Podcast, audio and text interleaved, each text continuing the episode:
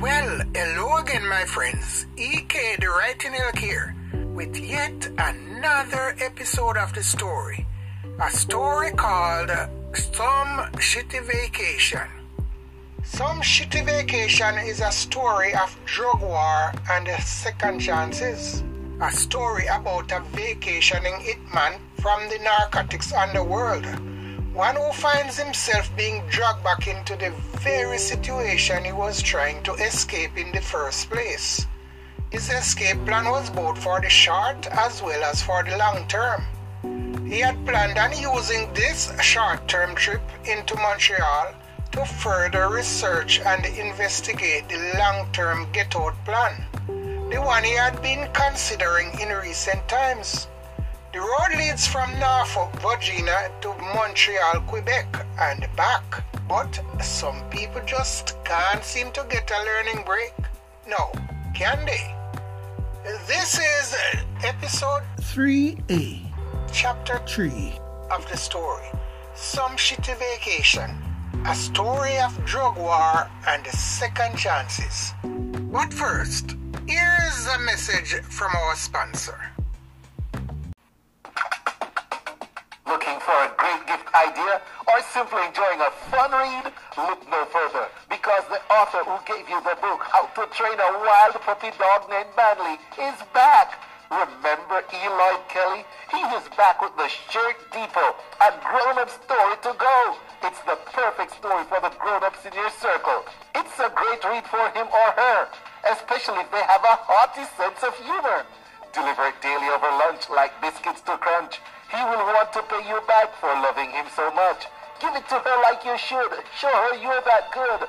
Get that copy of the Sheer Depot Story to Go, the new tale for grown-ups. Available on Amazon Kindle. For more information, log on to inkyitalk.com. It's the Sheer Depot, a story to go and more. Go get it now.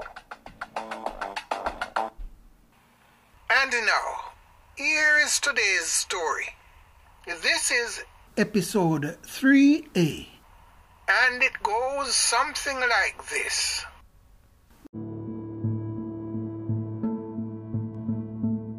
Well, well, well, hello again, my friends. EK the Writing Elk here with yet another episode of the story.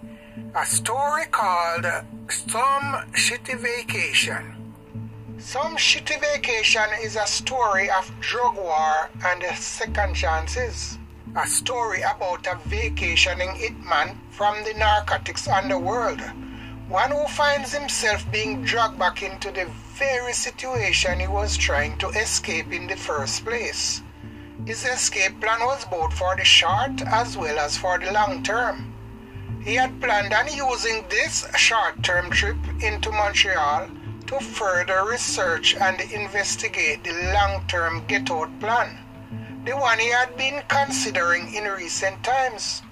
The road leads from Norfolk, Virginia to Montreal, Quebec and back, but some people just can't seem to get a learning break. No, can they? This is episode 3A, chapter 3 of the story Some Shitty Vacation, a story of drug war and second chances. But first, here's a message from our sponsor. Looking for a great gift idea or simply enjoying a fun read? Look no further because the author who gave you the book How to Train a Wild Puppy Dog Named Manly is back. Remember Eli Kelly? He was back with the Shirt Depot, a grown-up story to go. It's the perfect story for the grown-ups in your circle. It's a great read for him or her, especially if they have a hearty sense of humor. Deliver it daily over lunch like biscuits to crunch. He will want to pay you back for loving him so much. Give it to her like you should. Show her you're that good. Get that copy of the Sheer Depot Story to Go, the new tale for grown-ups. Available on Amazon Kindle. For more information, log on to inkytalk.com. It's the Sheer Depot, a story to go and more. Go get it now. And now, here is today's story. This is episode 3A. And it goes something like this The Turners. What's to become of us now? Of our entire life? Where did we go wrong? Mistress Turner lamented while rubbing her palms together on her lap and looking astray. She wasn't looking at her husband on this day. The questions were rhetorical. She, of all people, knew the deal. Leo, Daddy Turner, had done all that he could. He was a good father to his son, to all of his children. She wasn't sure of herself, though, wasn't sure of anything anymore. They, both of them, were starting to question things. He came rather late in their lives. They were both flirting with middle age when Lance arrived. She was 39 and he, he was 41. They were married 20 years earlier. Leo had not gone to college as his older brother and sister did. He stayed home and helped his father on the farm. That was probably why his father willed it to him. Reggie had received a good education and had gone on to practice law. He is doing quite well as it is. Lydia is studying medicine, but Lance just barely made it out of high school. It wasn't for the lack of potential or effort though. He just happened to be the one on whose shoulder the bad luck had happened to fall had to man up really quickly after his father got the stroke. Reggie had just started law school. Lydia was on her way to med school, and the family's resources were already very strained. They could have managed all right if things were to remain at the current levels, but when the stroke happened, that changed the whole game for the family. Lance was game though, so he stepped up you are not going to drop out of no school, he told his brother quite frankly. We will manage here. I'll see to it if it kills me. He did step up to the plate and batted like a champion. He was closing in on 16 then, and two years is a very long time in a teenage boy's life. Long enough for a lot of things to change, and change they did. Not all for the worse, though. Reggie did manage to secure a scholarship and other fundings for himself. As for Lydia, she got herself a husband a year later. A husband who not only loved her world without end, but one whose pocket is rather deep, and he he doesn't mind it one bit in reaching down into those deep pockets to give her whatever she wants. What she wants no more than anything else is a good education. So, education it is. She is getting a rather elite type of education. Lance was quick to discover that either he wasn't cut out for the farming type of lifestyle or he wasn't quite ready for it yet. He did manage to endure it for upward of two years, but no longer than that.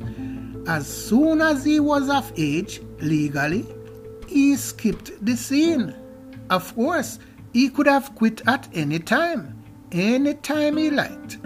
No one could have stopped him doing so, really. But his mother had concluded that he waited until he was of full legal age to leave because he believed, and rightly so, he believed that we would have done any and everything to try and prevent him from leaving. And he wanted to be on the right side of the law when that day comes. Was he right or what? Oh, ironic though.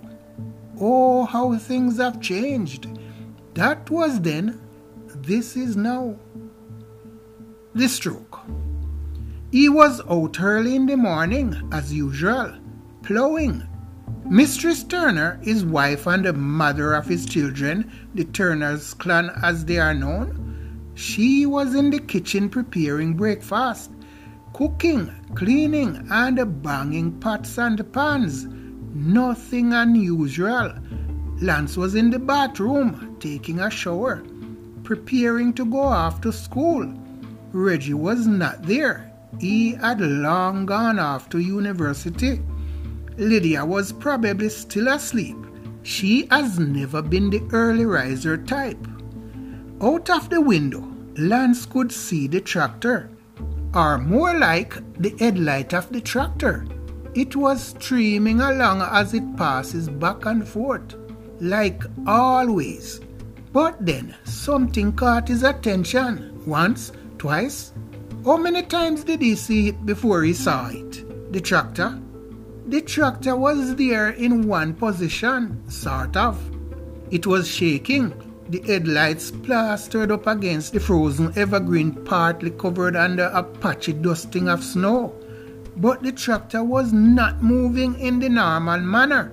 It was, it was just there and shaking. Lance rubbed the soft side of the clenched fist of his right hand across the icy cold pane of the glass window while shading the corner of his eyes from the glare of the inner lights with the left hand. He peered out through the window. Ma! Ma! he shouted at the top of his lungs. Ma! It's Dad! Something's wrong! Something is wrong with him! Meanwhile, he, Lance, he was quick in wrapping himself in a large bath towel he had grabbed on the run, then ran down the stairs, out the back door behind his mother. She was already halfway across the yard and heading towards the danger zone the place where the tractor was, with the motor still running and the gear still engaged. This was made obvious by the effect of the still spinning wheels and the hole that was being dug into the ground by the said spinning wheel motion. Lance was halfway across the yard himself when he realized that he wasn't wearing any shoes to add to the improper mode of attire to add to the partly naked rest of his body, I mean. He was wearing nothing but the bath towel which he had wrapped around himself on the way out, for modesty's sake rather than for protection from the cold. The cold, though, wasn't wasting any time waiting around to remind him of what a big mistake that was. He was freezing off his buzz and fast. But he could not turn back, not now. He has got to get to his father. He has got to get him help. He was in trouble, he knew it. Big trouble. That's it for today, my friends. Thank you for lending me your ear chime again. Come join us next time when we shall bring you yet another episode of this story. Until then, I remain your very best friend, EK, the writing elk, and I'm out.